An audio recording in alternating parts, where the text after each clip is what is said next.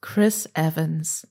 As a 30 year old, I've basically grown up on your work. From the hot jock to Captain America to Lloyd Hansen. It's been a pleasure seeing your career grow and transform.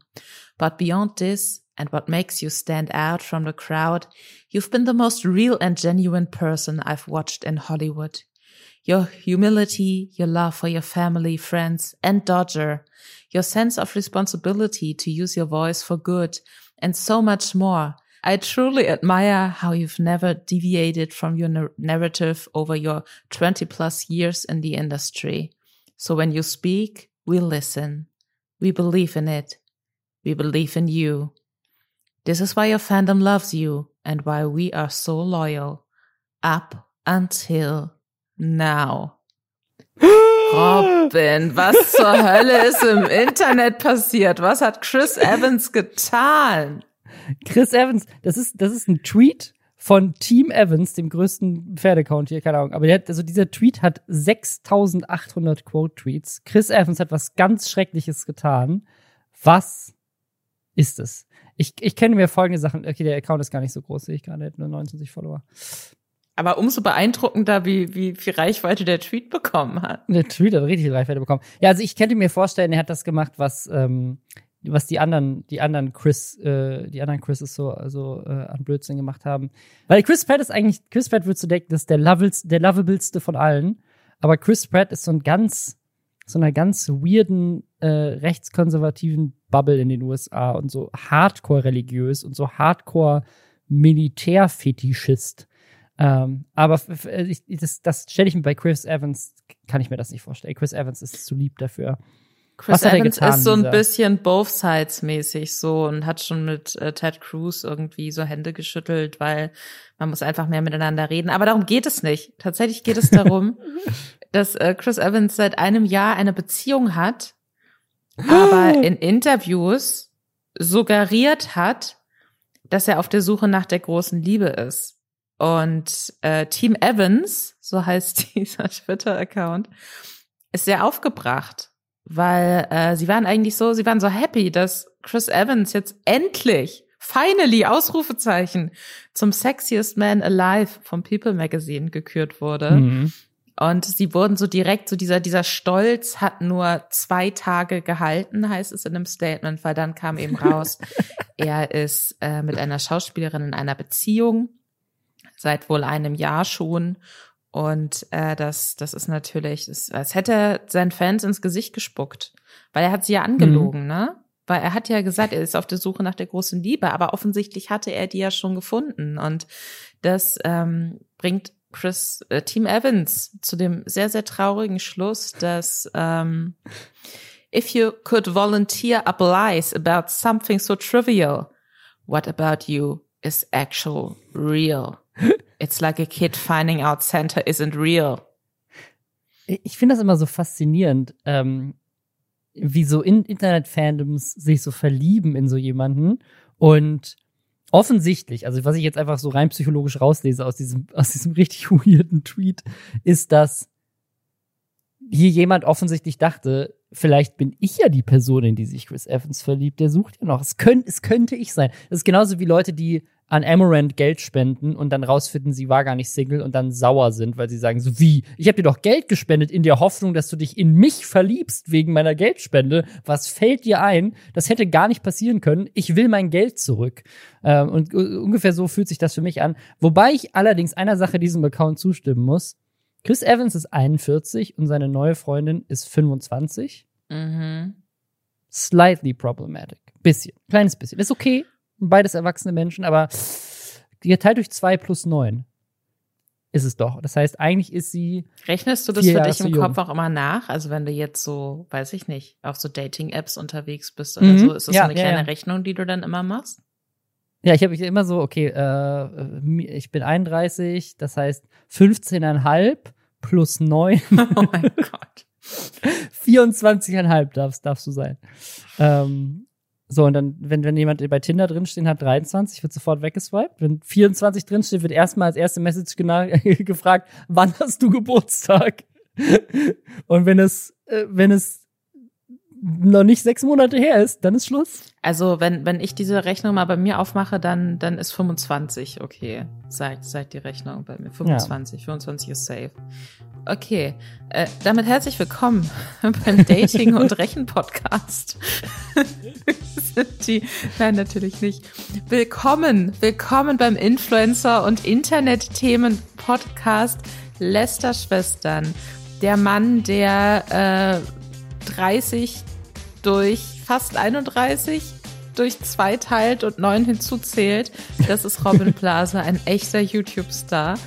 Und ich bin Lisa Ludwig, eine echte Journalistin. Und wir lästern jede Woche über Sachen, die im Internet passiert sind, sei es, äh, keine Ahnung, Team Evans, seien es neueste Entwicklungen auf YouTube, Twitch, Instagram, was auch immer. Wir sagen euch, was ihr verpasst habt, damit ihr euch nicht selbst damit auseinandersetzen müsst. Und womit müssen sich die Leute diese Woche nicht selbst auseinandersetzen, weil wir es für sie getan haben, Robin? Mit dem Drachenlord Podcast, da ist die erste Folge für alle online, sind noch ein paar mehr online auf einem anderen Streamingdienst, aber die erste ist für alle zugänglich. Twitter ist komplett am kaputt gehen und es gab tatsächlich gestern eine Newsmeldung.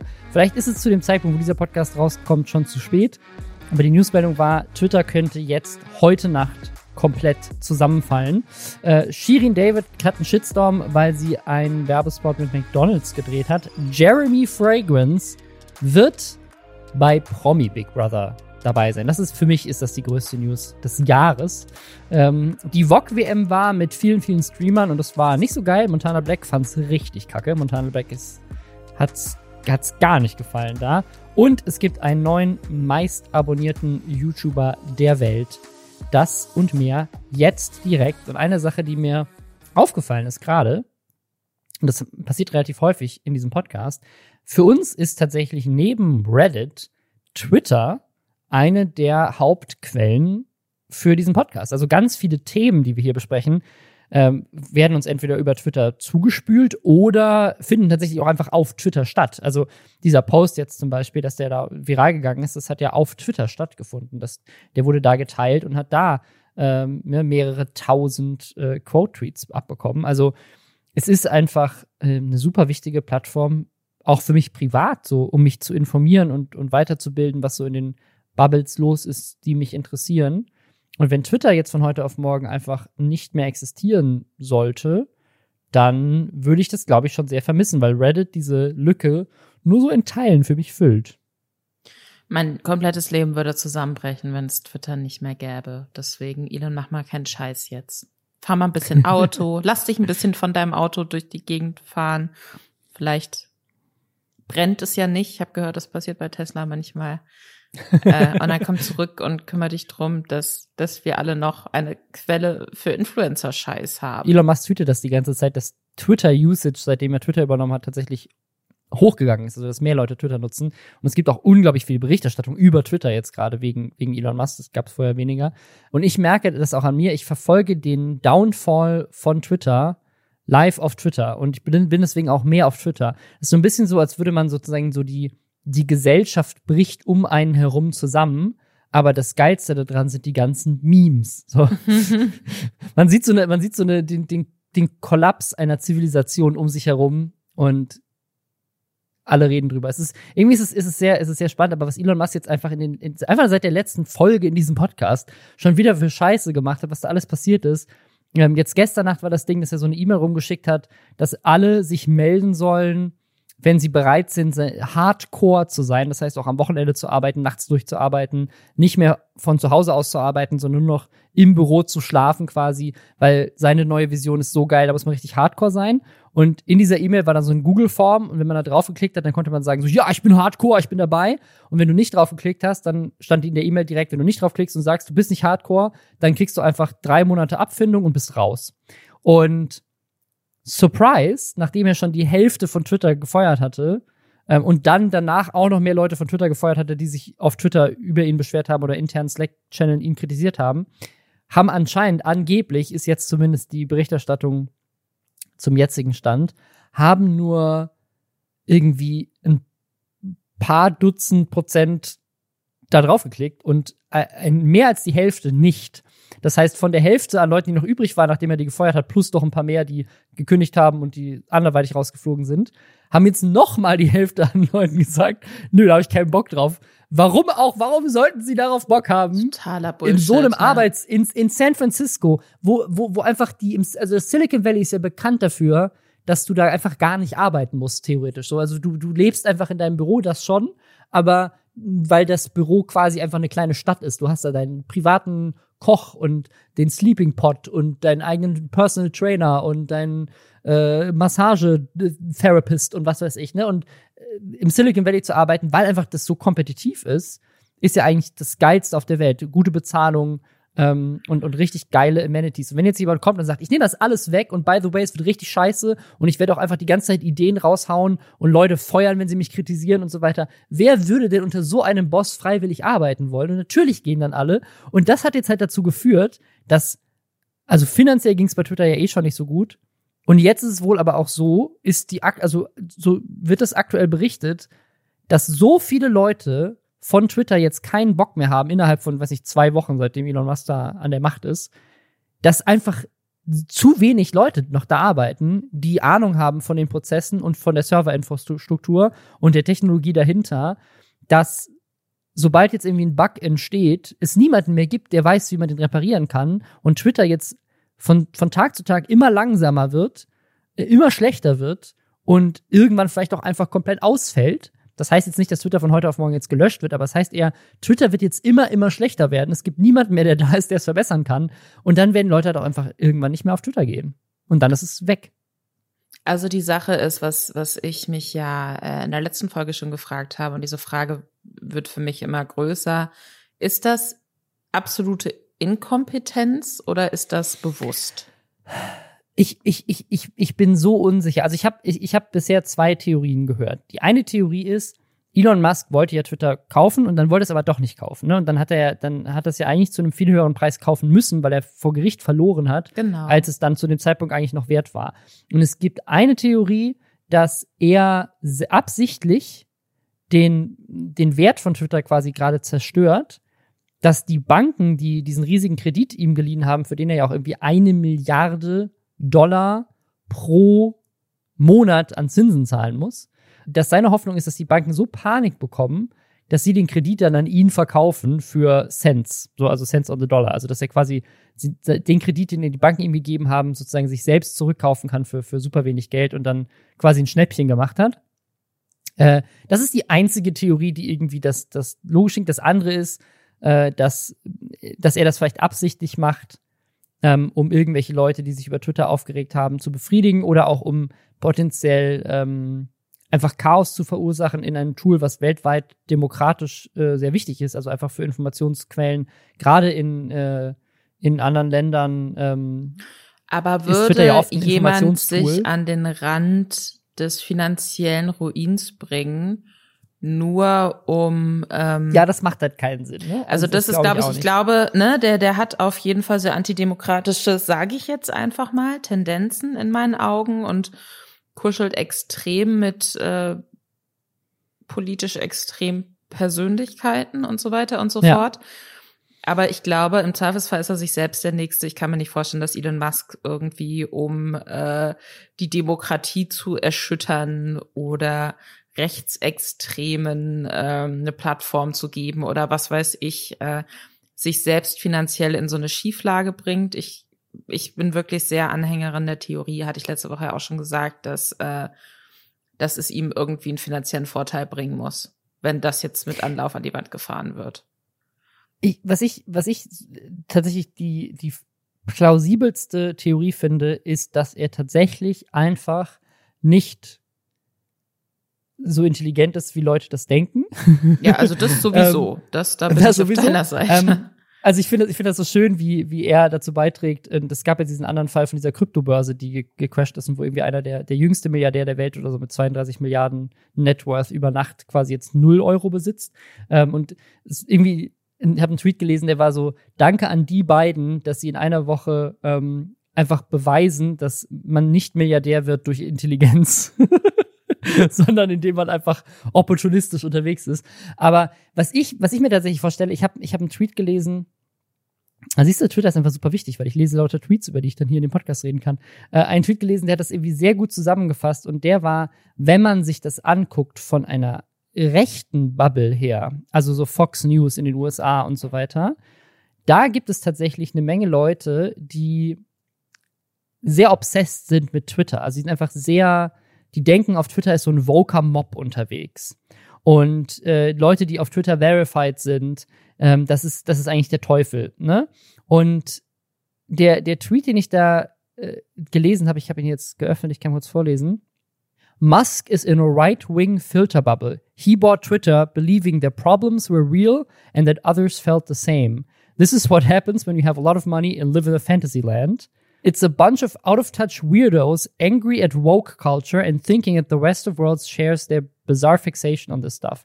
Also, dass er dachte, ey, ähm, ein blauer Haken für jeden, das ist eine gute Idee, weil halt in, dem, in der rechten Bubble eine Menge Leute sind, die halt von Twitter gebannt wurden oder auch zumindest nicht verif verified wurden, dass er dachte, aha, in meiner, in meiner Twitter-Timeline sind lauter solche rechten Leute, die sich alle darüber aufregen. Das scheint ja die Mehrheit zu sein. Ich gebe denen das jetzt und dann werde ich reich. Noch reicher, als ich es eh schon bin. Stellt sich raus, nee, es ist tatsächlich eine ganz kleine Minderheit und seine kleine Twitter-Bubble ist in Wirklichkeit ein ganz kleiner Teil von dem, was die Plattform eigentlich ausmacht. Das ist das Einzige, was für mich irgendwie logisch klingt. Das habe ich mich auch, hab ich auch gelesen, dass bei SpaceX zum Beispiel, seiner ähm, Weltraumfirma da, dass da die Arbeitskultur ja sehr ähnlich sein muss zu der von Twitter. Also, dass Leute da auch völlig misshandelt werden von ihrem Chef.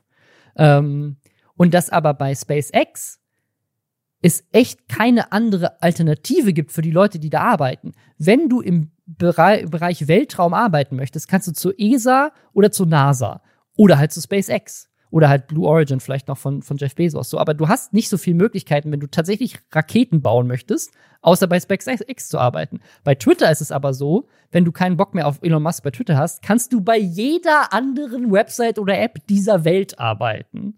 Und die Möglichkeiten sind ganz groß, weil die, wie, was muss der sich denn gedacht haben, als Chef da reinzugehen, alles kaputt zu hauen, die eigenen Mitarbeitenden zu beleidigen, ähm, den Leuten zu drohen, dass sie alle gefeuert werden, äh, willkürlich die Hälfte des Unternehmens rauszuschmeißen, einfach so eine Kultur der Angst innerhalb von zwei Wochen äh, einzuführen, dass Leute, die ihn auch nur ansatzweise kritisieren, sofort gefeuert werden und dann denken, ja geil, wenn ich den Leuten jetzt auch noch sage, ihr dürft nicht mehr zu Hause arbeiten und äh, müsst hier nachts im Büro schlafen, das wird nämlich richtig hardcore, dann werden bestimmt alle auf ja geil klicken. Wie verblendet muss man sein? Ja, das ist komplett absurd. Also das ist, ich, ich finde sowieso, und da haben wir auch schon viel drüber gesprochen, über diesen Genie-Mythos, der ihn so umschwabert, da halte ich absolut gar nichts von. Ich glaube, der ist äh, nicht ansatzweise so klug, wie er glaubt, dass er klug ist. Und ich bin sehr gespannt, was dieses Twitter-Debakel langfristig für mhm. sein Unternehmertum bedeutet.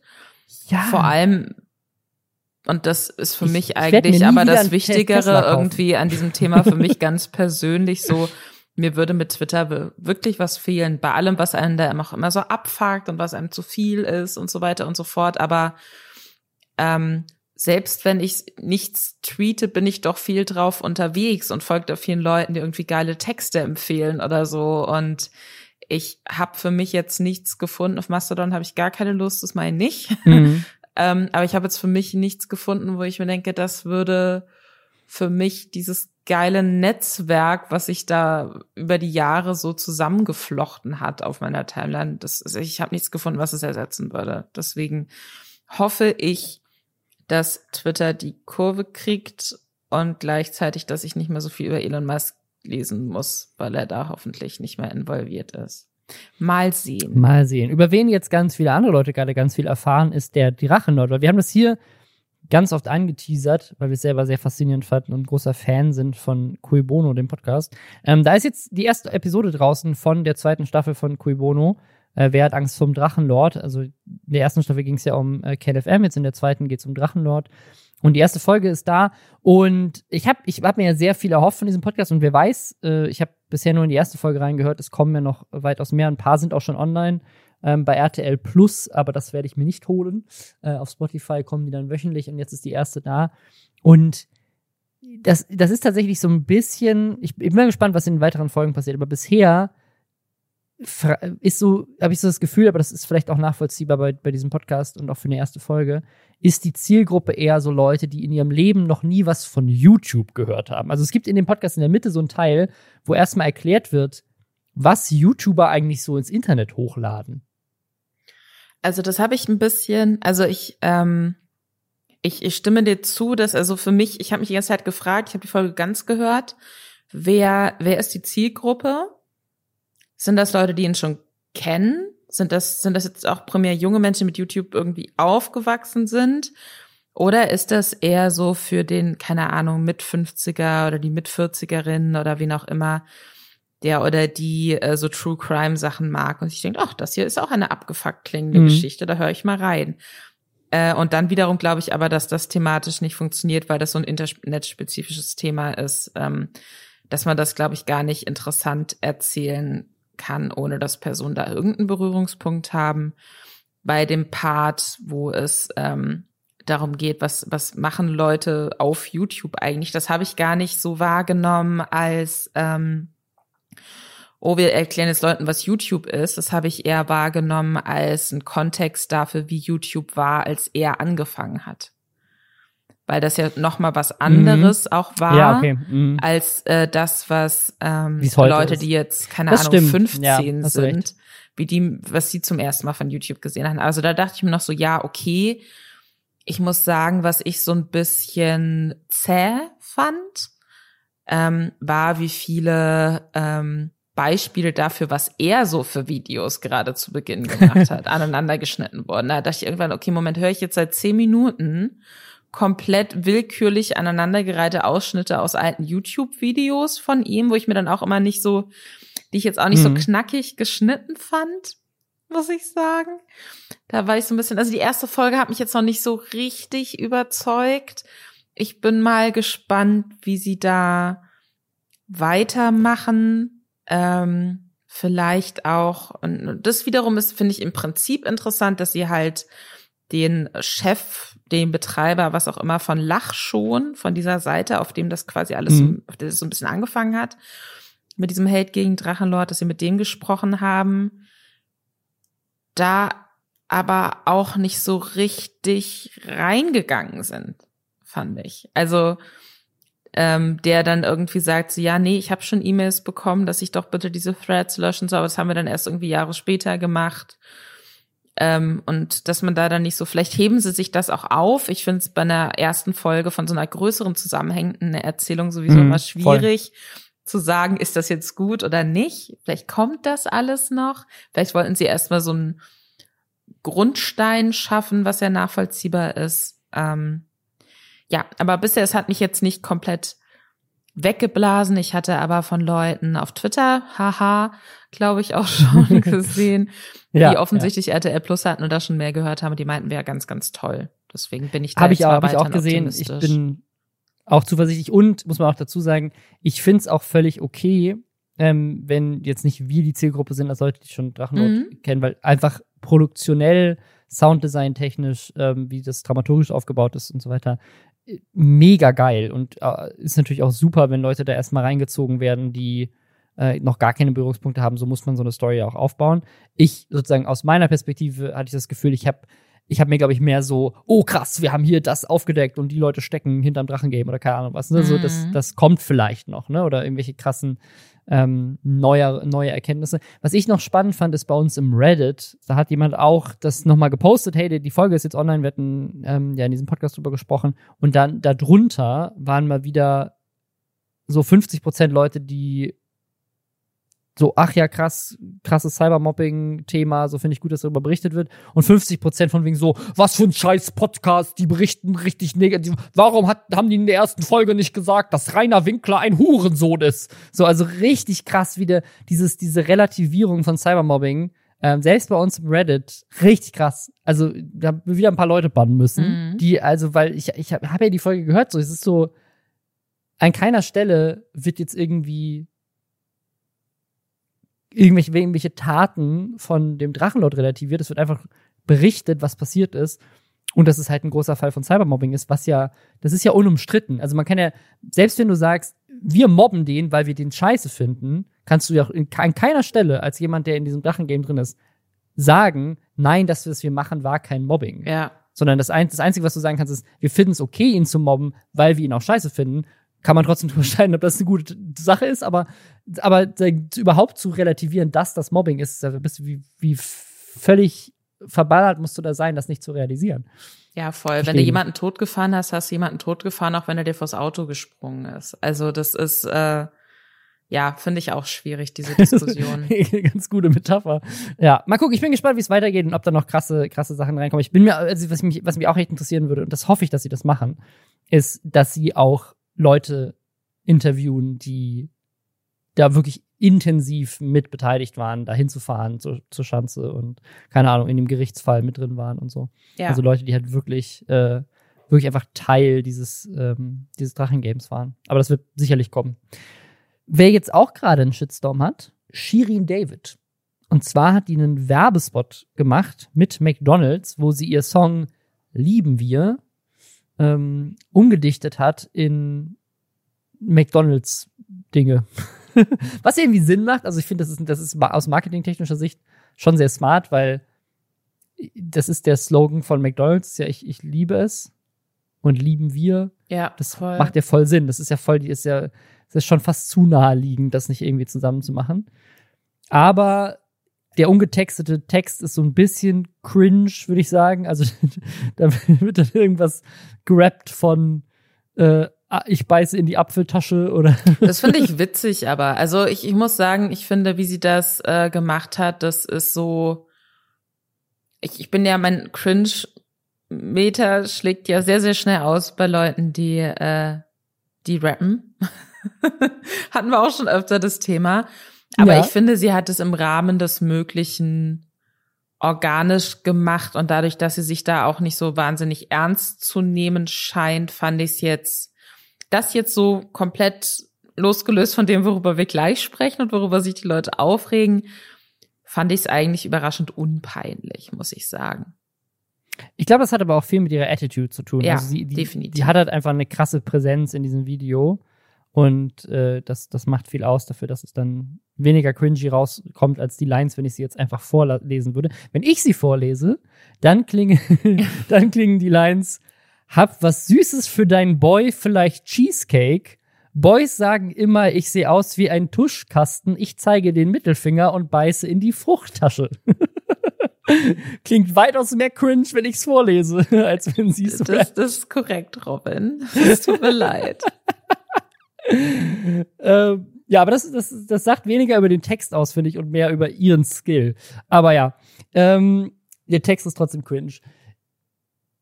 Was aber jetzt die Kritik ist, ist, dass sie Werbung macht für McDonald's. Also das Unternehmen McDonald's. Äh, insbesondere nicht, äh, natürlich gibt es Leute, die finden McDonald's als Unternehmen generell schon mal erstmal scheiße, weil Fast Food, weil nicht besonders nachhaltig, weil äh, Tierprodukte.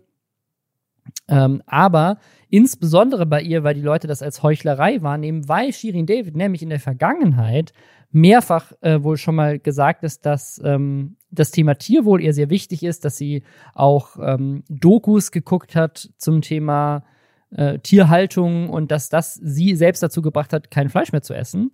Und sie hat wohl auch in anderen Interviews in der Vergangenheit gesagt, dass sie auf Fleisch und auch auf Milch und so weiter verzichtet und ich glaube nur noch Eier und Fisch isst. Also sie hat in der Vergangenheit sich sozusagen oder Fans von ihr haben, haben das so wahrgenommen, dass ihr vegetarische Ernährung wichtig ist und äh, Tierwohl wichtig ist. Und dann ist es natürlich ein bisschen heuchlerisch, dann Werbung zu machen für einen Konzern wie McDonald's.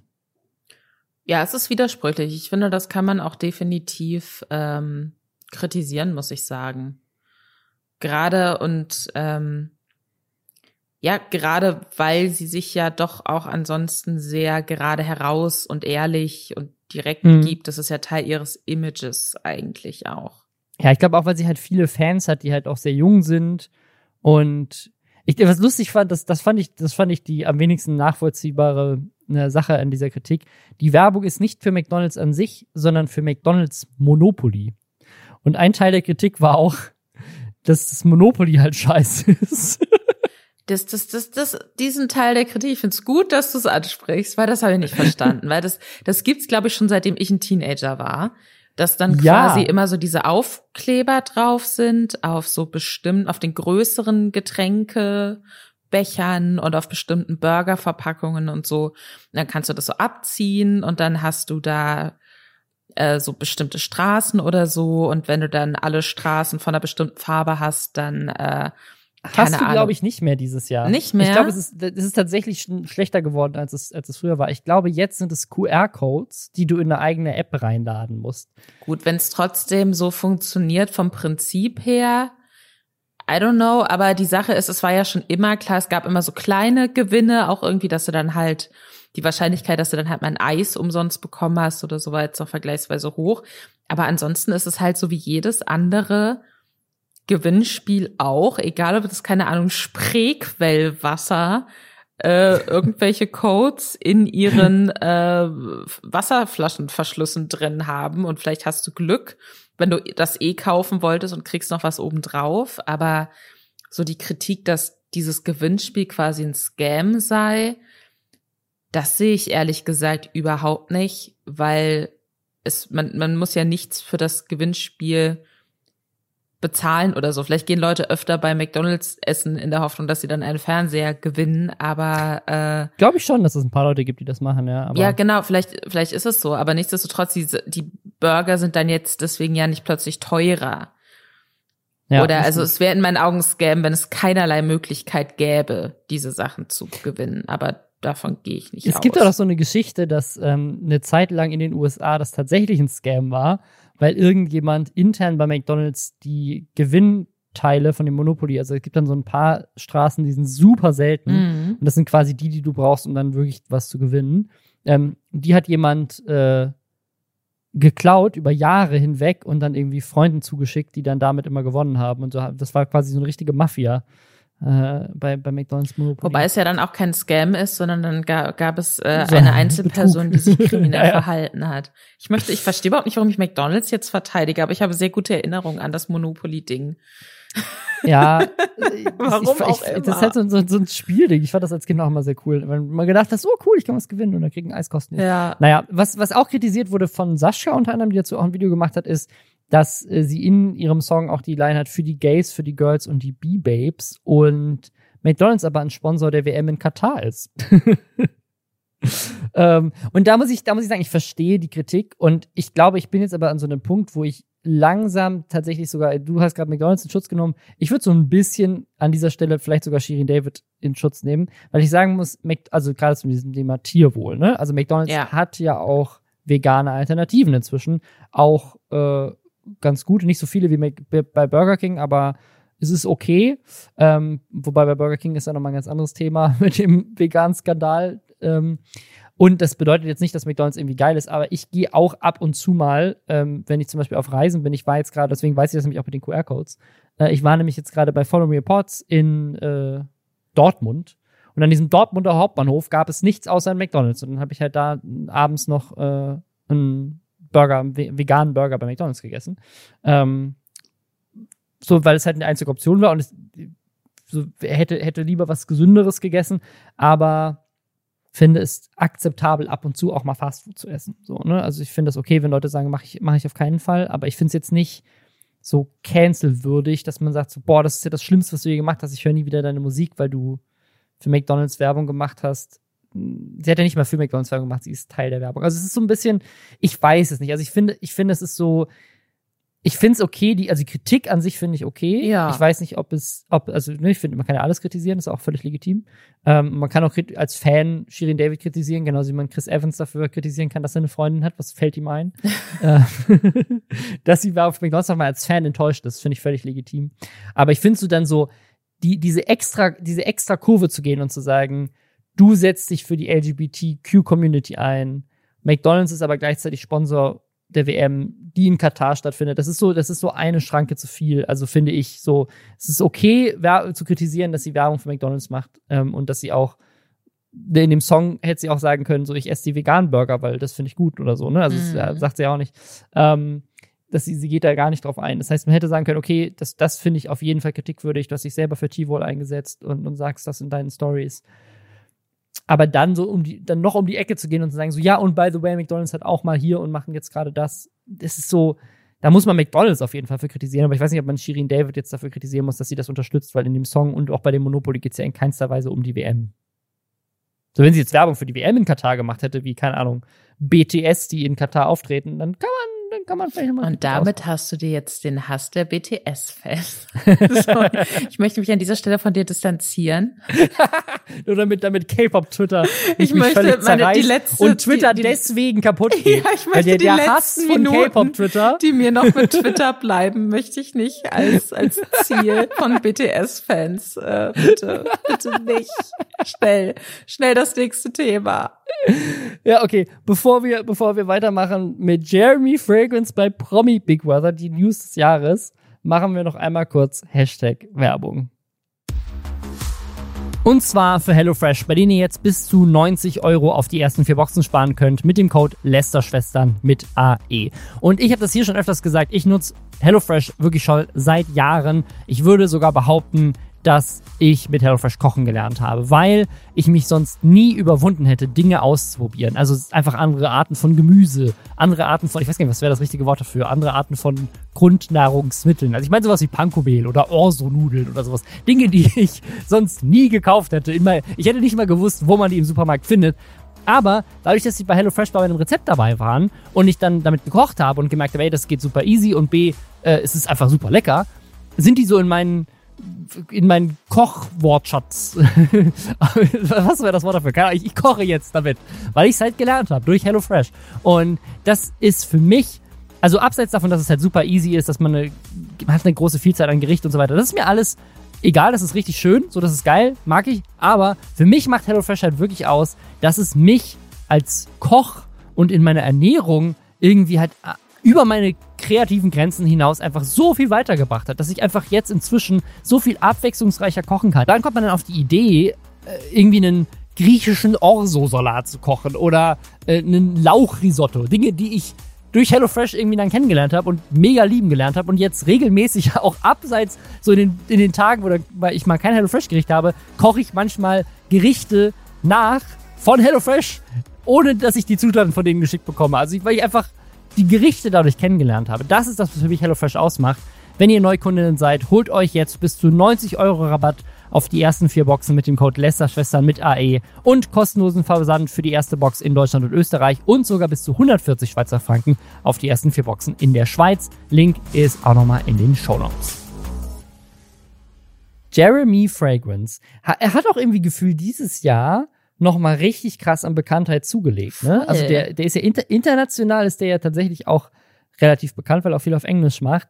Dann äh, war er jetzt zuletzt bei hier ähm, Late Night Berlin.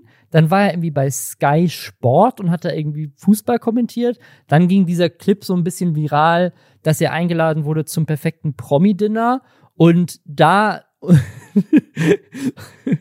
und da gesagt hat, er nimmt teil, aber nur, wenn er das Essen von den anderen Leuten nicht essen muss. Was einfach die genialste Aussage ist. Und diese Art von Energy, die bringt er jetzt zu Promi Big Brother. Und ich glaube, tatsächlich ist das der erste, das erste Mal in meinem Leben, dass ich deswegen Promi Big Brother gucken werde. Es gab ja schon mal irgendwie Simon Desue bei, bei Promi Big Brother und so, aber da halt das, das war mir alles nicht relevant genug, um jetzt irgendwie jede Folge zu gucken. Aber Jeremy Fragrance ist so absurd, dass ich mir es vielleicht deswegen tatsächlich angucken werde. Ich liebe es halt. Ich habe bisher nur, haha, auf Twitter. Oh Gott, Twitter zieht sich jetzt ja einmal durch. Es tut mir leid, aber ich habe auf Twitter einen witzigen Ausschnitt gesehen, anscheinend aus der ersten ja. Folge wo äh, die anderen Leute, mit denen ihr, also Promi Big Brother oder Big Brother generell, arbeitet ja immer mit so verschiedenen Bereichen und ich weiß nicht, wie sie es dieses Jahr so konkret aufgeteilt haben, aber es gibt immer so einen geilen Bereich, wo die alles kriegen, was sie wollen und dann gibt's immer so den nicht so geilen Bereich. Mhm. Und Jeremy Fragrance hält sich gerade offenkundig mit mehreren äh, Trash-TV erprobten Personen äh, im nicht so geilen Bereich auf und die müssen anscheinend als Teil von einer Challenge oder so sich so ich sage also 80er, 90er Jahre Klamotten anziehen, die jetzt gar nicht so, ne, also in Berlin kannst du es tragen, definitiv. Voll. So, Aber Jeremy ja. Fragrance möchte das nicht tragen. Alle haben sich quasi in diese Klamotten geworfen. Jeremy Fragrance steht da in seinem strahlend weißen Outfit und äh, weigert sich das anzuziehen. Und dann sagt Valentina Doronina, äh, die bei, ich glaube, Ex on the Beach schon dabei war, bei ähm, Perf äh, hier Are You the One, Reality Stars in Love und so weiter mhm. und so fort. Also man kennt sie, wenn man Trash TV guckt, versteht das überhaupt nicht, ne? Weil die ist ja so ihre komplette Karriere basiert ja auch auf diesen Dynamiken und diese Dynamiken mitzumachen. Sie guckt ihn so an und sie sagt so, aber aber wenn wir da jetzt dann sonst alle Konsequenzen von ertragen müssen, dann, dann würdest du dich umziehen, oder? Dann seid einfach nur so, nein.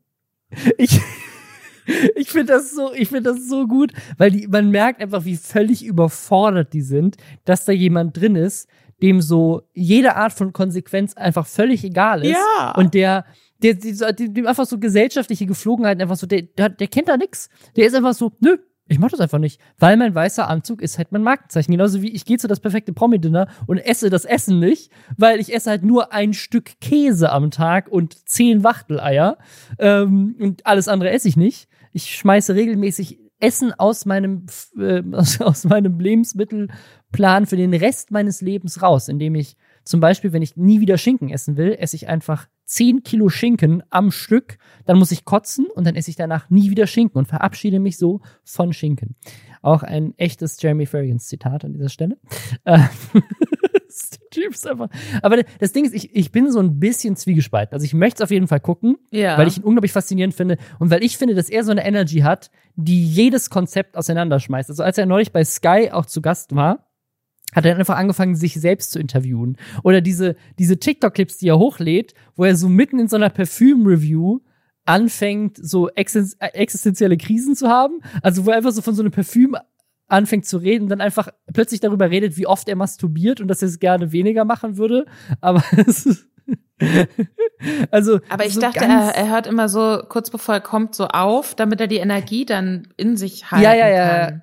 Ja, das, das erzählt er da an dieser Stelle. Aber es ist so völlig, es kommt immer so aus dem Nichts. Und einfach nur diese Art von Energie in so einer Sendung zu haben, ich stelle mir das so unglaublich unterhaltsam vor. Und es macht, finde ich, Reality TV wirklich unterhaltsam. Aber gleichzeitig muss ich auch sagen, ich mache mir auch große Sorgen um Jeremy Fragrance. Und nachdem neulich sein, sein Bruder ja auch so ein Video gepostet hat, wo er gesagt hat, dass irgendwie Jeremy Fragrance ihn aus der gemeinsamen Parfümfirma rausgeschmissen hat und äh, weil er sozusagen sein Verhalten so ein bisschen in Frage gestellt hat, habe ich das Gefühl, dass, dass Jamie Fragrance wirklich mental nicht ganz da ist. So, und dass der, dass der irgendein, irgendwelche Probleme hat und äh, wir aber einfach alle nur zugucken und ihn machen lassen, weil es halt super lustig ist und der eigentlich aber vielleicht professionelle Hilfe bräuchte. Also ich, ähm, ich weiß jetzt natürlich auch nicht, ich finde es auch so ein bisschen unübersichtlich, wo genau er gerade lebt und so. Ja. Ich weiß nicht, welches Umfeld er da hat. Ich denke mir halt immer bei so, bei solchen Fernsehformaten, wo man jemanden dann sehr, sehr lange am Stück bei Sachen zuguckt und ähm, die Person dann die Videos nicht selbst zusammenschneidet oder mhm. entscheidet, wie sie sich inszeniert, auch wenn sie sich weigert, bei ja, äh. Competitions mitzumachen oder was weiß ich. Ich glaube, sowas ist immer ein ganz guter Weg, um, um zu sehen, okay, ist, wie viel ist jetzt wirklich, ich werde jetzt nicht Psychose sagen, weil das hat ja auch überhaupt nichts mit Mental Health oder so dann zu tun im Zweifelsfall, aber ähm, wie geht es jemandem wirklich nicht gut oder ist es so Teil dessen, wie die Person sich verkaufen möchte? Und da bin ich auf jeden Fall mal gespannt, wie sich das entwickelt und ähm, weil ich halte ihn für jemanden, der auch wenn er sich da immer so wenn er sich da jetzt offensichtlich vielem verweigert, ich glaube schon, dass er sich ganz genau anguckt, wie Leute auf ihn reagieren und mhm. ähm, was über ihn geschrieben wird und so weiter und so fort. Und ich kann mir vorstellen, sollte er da wirklich irgendwie vielleicht in so einer schwierigen Situation sein und dann gibt es vielleicht das ein oder andere Feedback, wo Leute sagen, du geht's dir gut, alles in Ordnung, dass es dann vielleicht was ist, was so ein Wachrütteln auch sein kann. Ich weiß es nicht. Ich verstehe auf jeden Fall, was du meinst. Wir haben ja letzte Woche auch sehr ausführlich über Aaron Carter gesprochen, mhm. was mich persönlich sehr mitgenommen hat. Der ist äh, tragischerweise verstorben, mit Ansage aber auch so ein bisschen. Ähm, Aber deswegen versuche ich jetzt gerade einfach so die, das, das Witzige so ein bisschen für mich mitzunehmen, weil ich es überhaupt nicht einschätzen kann, was da bei ihm los ist. Ich hoffe aber natürlich, dass, äh, dass es ihm gut geht. Das hoffe ich auch. Ich muss auch sagen, ich äh, lese hier gerade so kurz durch das Interview, was er gegeben hat, um zu, zu jetzt quasi bei Sat 1 für Pommy Big Brother. Eine Antwort muss ich einfach kurz vorlesen da redet er erst über seine Routinen, dass quasi seine Routinen ihm helfen bei Promi Big Brother und dann haben die zurückgefragt, ähm, wenn dich Big Brother in eine Situation bringen wird, in der du deine Routinen nicht nachgehen kannst, wie gehst du damit um? Und dann ist seine Antwort, wen interessiert das? Wir reden hier über etwas, wofür ich sehr viel Geld bekomme. Ich habe ein wundervolles Leben. Alles, was bei Promi Big Brother passieren kann, ist irrelevant in Bezug auf das, was die Menschheit bisher erlebt hat. Das liebe ich, aber das stimmt auch. Und das ist die Energy, die auch in diesem kurzen äh, Twitter-Video rüberkommt. So dieses wirklich so, das hier ist alles ausgedacht, nichts hat irgendeine Relevanz. Ich mache hier, was ich möchte, ich krieg trotzdem mein Geld. So, das ist, ja. das finde ich gut. Voll. Ah, es ist einfach, es, ist, es wird sehr schön. Ich, wann kommt das raus? Hast du es schon gesehen? Wann kommt die erste Folge? Äh, ich glaube, die kam jetzt äh, am Donnerstag.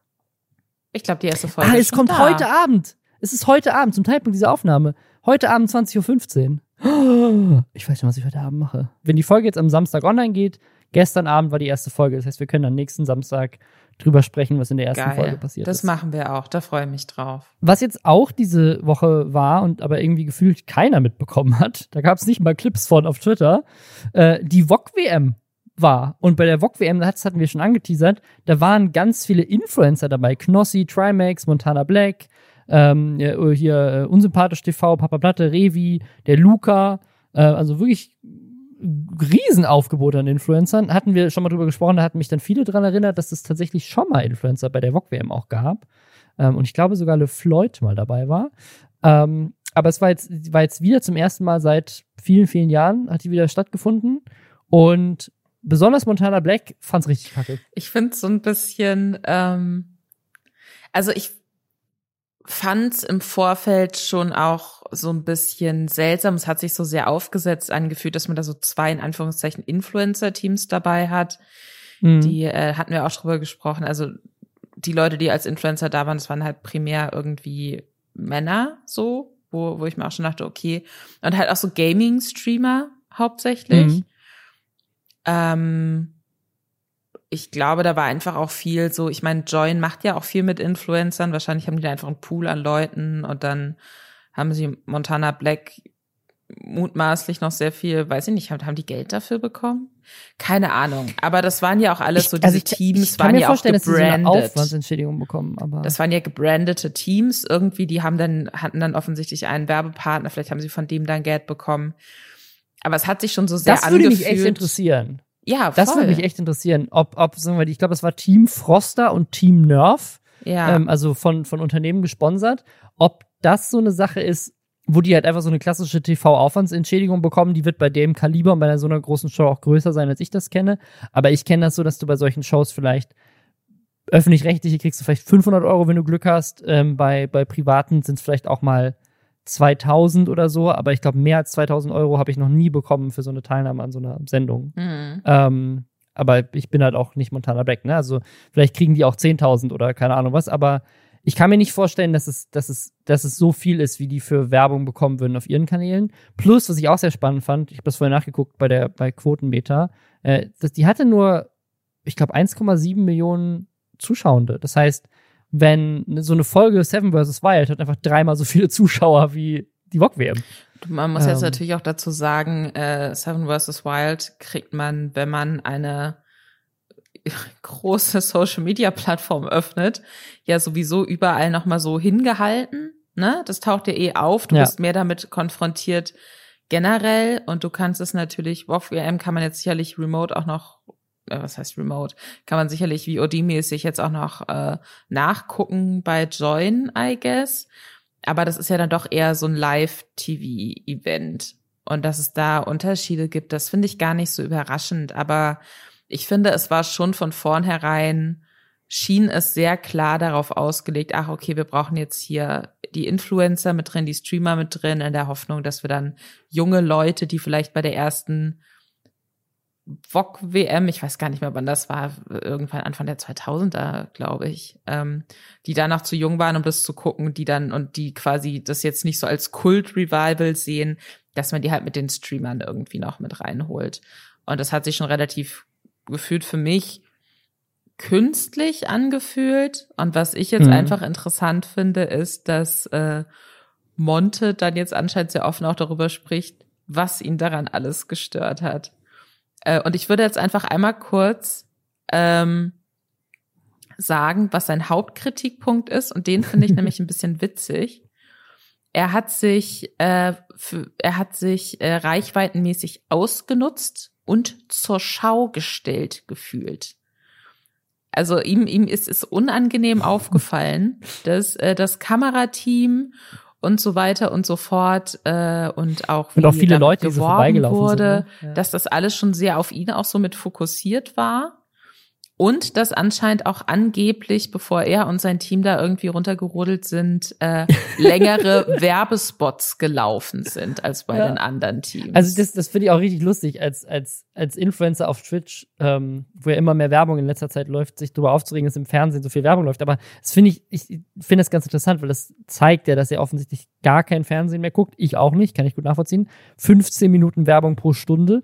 Und nur so können die ja, obwohl die eigentlich nur zwei Millionen Zuschauer haben oder weniger sogar, ähm, so eine krasse Sendung finanzieren. Ne? Und dann haben die auch noch ihre Werbelogos auf den, auf den Shirts. Deswegen kann ich, also ich bin mir ziemlich sicher, dass so eine VOG-WM wahrscheinlich mehrere Millionen Euro an Umsatz reinbringt für Pro7. Und ich kann mir sehr gut vorstellen, dass die Influencer, die dafür eingekauft wurden, die ja dann auch Nerf und Froster-Logos auf der Brust hatten, dass die sehr viel weniger Geld bekommen haben, als wenn die einfach eine Show mit viel weniger Zuschauern auf ihren eigenen Twitch-Kanälen gemacht hätten. Also wenn die sich einfach zusammengeschlossen hätten und gesagt haben, wir machen hier wieder Angelcamp 3 oder sowas, ähm, VOG-WM-Camp, dann hätten die wahrscheinlich weitaus weniger Geld verdient. Ähm, äh, als, als ProSieben, aber wahrscheinlich pro Person mehr Geld gemacht, ähm, weil einfach die Produktionskosten geringer gewesen wären und äh, so, ne? Also das weiß ich nicht, ob sich das lohnt oder ob die sich nur haben locken lassen, weil halt VOG WM VOG WM ist und deswegen wollten sie alle mitmachen. Was ich aber das lustigste fand von allen Sachen ist, dass die Influencer, die da teilgenommen haben, wohl vorgestellt wurden mit einem Clip von Simon Desue, der nicht dabei war. um, um der, also sie wollten quasi den Pro7-Zuschauenden erklären, was Influencer sind.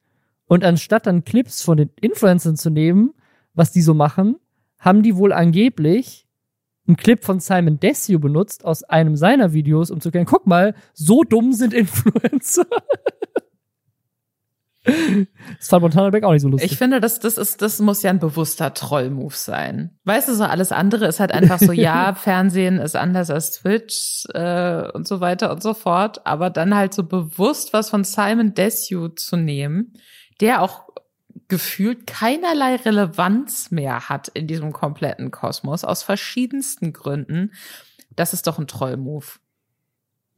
Das, das, das muss doch irgendjemand bewusst gemacht haben. Das kann mir doch niemand anders erklären. Also das ist wirklich. Vor allem Simon Desue von allen Leuten. Ja. Also, der macht doch gar nichts mehr. Ja. Deswegen, also ich würde mir wünschen, ich, ich glaube, ich guck einfach mal rein, so ähm, in, in, in die Sendung, aber nur für den Teil mit diesem Einspieler, weil das möchte ich mir wirklich Ja, ich habe ich habe es auch schon versucht, aber du musst dann halt dann irgendwie bei Join dich anmelden. ja, aber du brauchst auch ein Join-Abo für äh, Promi Big Brother. Das gucke ich heute Abend live im Fernsehen. um 20.15 Uhr. An einem Freitagabend, Robin. Freitagabend gucke ich im Fernsehen, im linearen Fernsehen, mit 15 Minuten Werbung pro Stunde, gucke ich mir Promi Big Brother an. Das geht gar nicht, da schläft meine Tochter noch nicht. Ich muss mit ihr zusammen Promi Big Brother gucken. Sie so früh wie möglich an Jeremy Fragrance heranführen, wie es nur geht. Papa, was ist dieser Mann? Warum ist er so? Dazu möchte ich noch kurz, das wollte ich mal eigentlich für den Abschluss aufheben, aber jetzt passt's auch. Jemand hat unter, die, unter diesem Tweet mit diesem Jeremy Fragrance Ausschnitt geschrieben, Jeremy Fragrance ist der einzige Mensch, der wirklich frei ist. ja, ja, voll. Er ist, er ist wirklich komplett frei von jeder, jeder Art von Judgment. So, er macht einfach, was er will. Aber glaubst du, äh, um zu unserem letzten Tagespunkt zu kommen, glaubst du, dass Mr. Beast sich frei fühlt. Dein Lieblings-YouTuber? Mein Lieblings-YouTuber. Ich, ich glaube nicht. Ich glaube, der ist sehr gefangen in seinem, in seinem Drang, äh, immer weiter zu wachsen. Aber er hat zumindest sein größtes Ziel hat er jetzt erreicht. Mr. Beast ist nämlich seit letzter Woche der meist abonnierte YouTuber der Welt. Also sein Hauptkanal ist jetzt größer als PewDiePie. Das hat sich schon länger abgezeichnet, dass das dahin kommen wird, aber das ist jetzt wirklich das Ende einer Ära. Also, dass PewDiePie nicht mehr Nummer eins ist auf YouTube ähm, und überholt wurde, das ist schon wirklich, da, da geht gerade, das ist wirklich so ein, so, ein, so ein Generationenwechsel, so ein bisschen. Weil Mr. Beast hat wirklich nochmal eine ganz andere Einstellung zu YouTube als ein PewDiePie.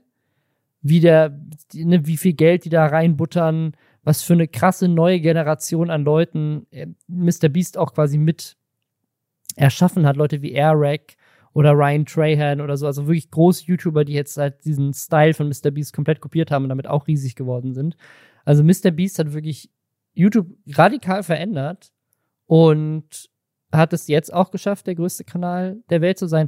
Und wir hatten es neulich auch schon mal erwähnt, dass er irgendwie eine Milliarde äh, angeboten bekommen hat für seinen Channel. Jetzt sucht er irgendwie gerade Venture Capital, das sein Medienimperium mit 1,5 Milliarden bewertet. Also ähm, es sieht so aus, als wäre Mr. Beast jetzt auch der erste YouTuber, der wirklich ein Milliardär ist. Und PewDiePie ist jetzt nicht arm, aber da sind wirklich das ist ein Riesenunterschied. Also PewDiePie hat vielleicht, wenn es hochkommt, hat er vielleicht 10, 20 Millionen Dollar oder so. Mr. Beast ist einfach 10 plus, nee, mehr noch, ne? Also nicht 200 Millionen, sondern Milliarden. Also Mr. Beast ist wirklich nochmal 100 mal größer als PewDiePie aktuell, was so den, den Wert seiner Marke Aber angeht macht so. PewDiePie überhaupt noch so wirklich was? Kaum, kaum. Also der macht immer noch Content, aber der, der wird halt auch, äh, der wird auch immer noch gut geguckt, ne? Aber dafür, dass er über 100 Millionen Abonnenten hat, ist, ist das eher überschaubar. Und das, was bei PewDiePie halt besonders ist, der macht halt auch keine, der macht halt keine Wellen mehr, ne? Also, wenn er ein Video hochlädt, dann wird das, das schon äh, konsequent mehrere Millionen Views, ne? Also, das ist mindestens eine Million Views, also der wird schon geguckt. Der hat auch immer noch eine Fanbase, die riesig ist, ne? Aber ähm, er, er, es ist halt, also ne, ich glaube zuletzt, als er irgendwie ausgewandert ist nach Japan oder sowas, ne, das war dann so, das waren dann so Momente, wo dann nochmal irgendwie eine, ein kleiner Artikel über ihn irgendwo geschrieben wurde. Mhm. Aber PewDiePie äh, ist inzwischen, also wenn PewDiePie ein virales Video hochlädt, hat das weniger Views als eine Folge Seven vs. Wild. Das ist mein neuer Benchmark für alles. Hat es mehr oder weniger Views als eine Folge Seven vs. Wild. Also, man kann ja mal reingucken. Wann ist das letzte PewDiePie-Video gewesen, was mehr Views hatte als eine Folge Seven vs. Wild? Und da, das zeigt euch ja, wie, wie relevant er als einer der größten, der, der größte YouTuber bis letzte Woche der Welt äh, ist im Verhältnis zu seiner Abozahl. Und ich muss jetzt hier schon ziemlich weit scrollen. Hier vor vier Monaten hat er ein Video gemacht, My 7 Billion Dollar Setup Tour. Das hat 5,3 Millionen Views. Das, erste, was so ein bisschen rankommt. New Member to the Family. Da adoptieren sie irgendwie irgendwas, ein Hund oder was. Äh, 5,9 Millionen Views. Ich habe jetzt nicht reingeguckt, sondern We Failed vor fünf Monaten sechs Millionen Views. Also man muss schon, man muss schon fast ein halbes Jahr zurückgehen, um Videos zu finden, die, äh, die von der Reichweite so hoch sind wie eine Folge Seven vs. Wild. Und Seven vs. Wild hat nur deutschsprachige Zielgruppe. Ich kann mir vorstellen, dass halt auch gerade bei diesen riesigen Kanälen oder bei so Großprojekten dass es da auch irgendwann so eine Veränderung in der Erwartungshaltung des Publikums gab. Ne? Also Voll. ich meine, ist noch älter geworden einfach. Dass, dass es dann eben nicht mehr das, dass es immer noch eine feste Gruppe gibt an Leuten, die sagen, oh, ich gucke dem Typ zu, wie der jetzt was zockt oder wie er mir jetzt was erzählt.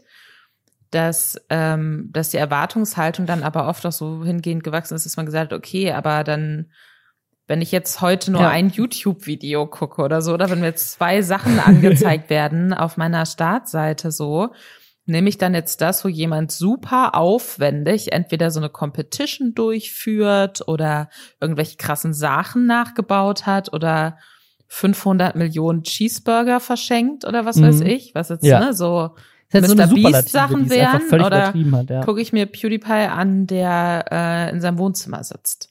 Ja, der vloggt ja jetzt einfach nur noch, aber für, mein, früher hat er immer noch so diese Meme-Review-Sachen gemacht, ich weiß gar nicht, ob er das noch macht, oder halt auch einfach viel Minecraft-Gaming-Content gemacht. Das ist halt einfach eine andere Generation, die Leute sind da irgendwie älter geworden und ja, die neue Generation an Kids, es ist halt, YouTube ist einfach krasser geworden, ist einfach, die, die Shows sind krasser geworden, natürlich klickt man jetzt eher auf die krasseren Sachen, aber wenn ich jetzt zurückgehe bei Mr. Beast in, in demselben Zeitraum, also vor rund fünf Monaten, da haben die Videos alle mehr Views, als PewDiePie Abos hat. Also World's Most Dangerous Escape Room, 146 Millionen Views.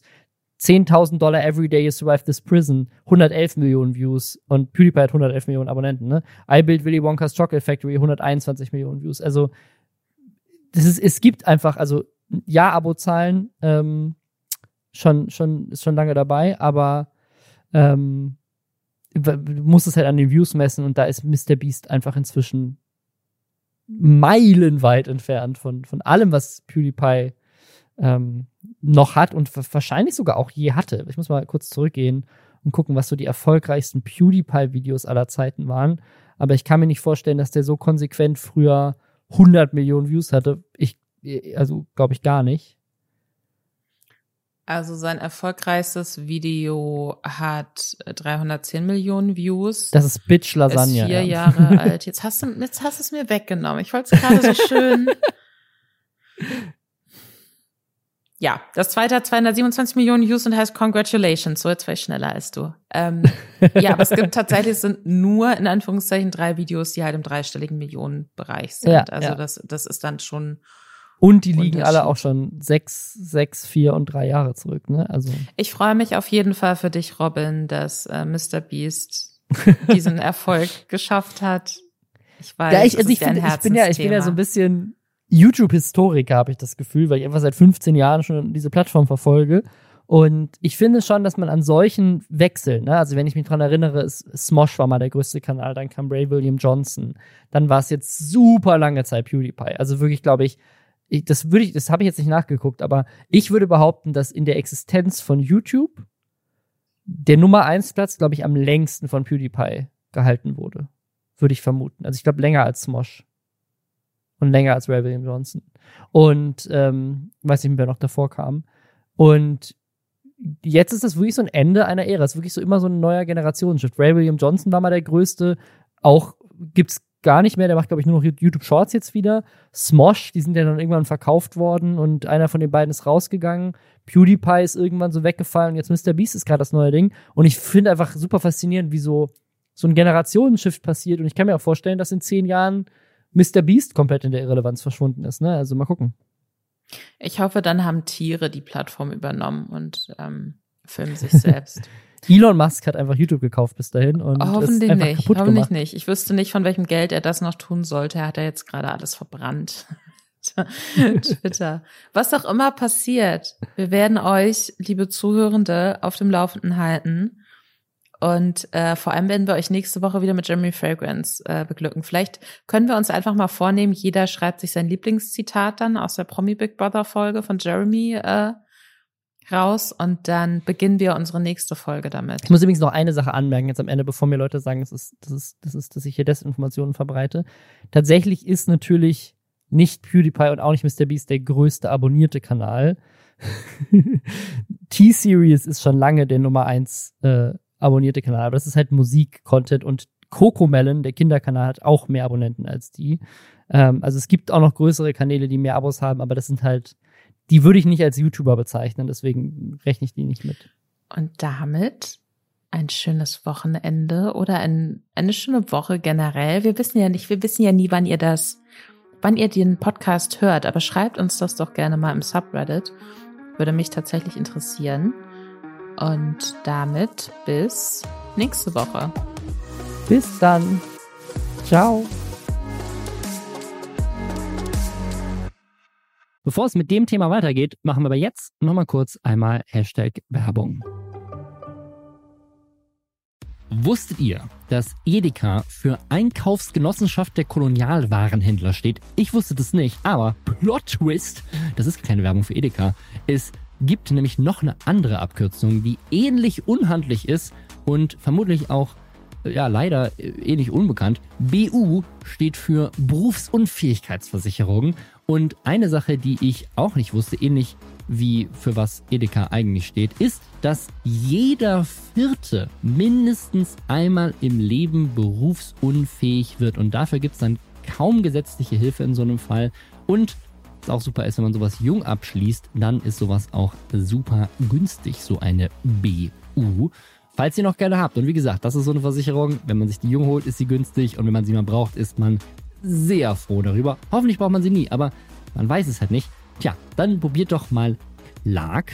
Da kann man seine Versicherungen digital managen und mit einem praktischen Tarifvergleich auch super schnell sehen, was vielleicht die passende Berufsunfähigkeitsversicherung für einen und für den individuellen Lifestyle ist. Wenn man Fragen dazu hat, dann kann man natürlich auch mit Experten und Expertinnen von Clark sprechen. Per Telefon, per Videocall, per Chat oder per Mail, je nachdem, ob man Millennial oder Gen Z ist und Angst hat zu telefonieren oder und Clark und alle Services sind kostenlos. Alles, was ihr machen müsst, ist euch die App runterladen und wenn man möchte, muss man nicht, kann man zwei bestehende Versicherungen dann hinzufügen und sich auch noch einen 30 Euro Shopping-Gutschein für Stores wie Amazon, Apple, Zalando und viele mehr mit dem Code Schwestern54, also Schwestern54 kann man sich das sichern.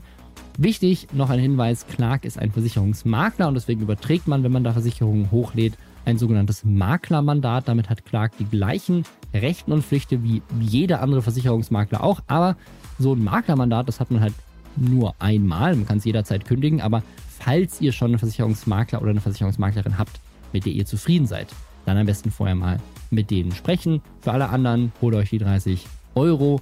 Und ja, ansonsten, wie gesagt, auch wenn ihr keine bestehende Versicherung habt, könnt ihr Clark auch einfach so nutzen, um mal zu checken, was da so die Angebote insbesondere für Berufsunfähigkeitsversicherungen sind, denn das kann auf jeden Fall nicht schaden.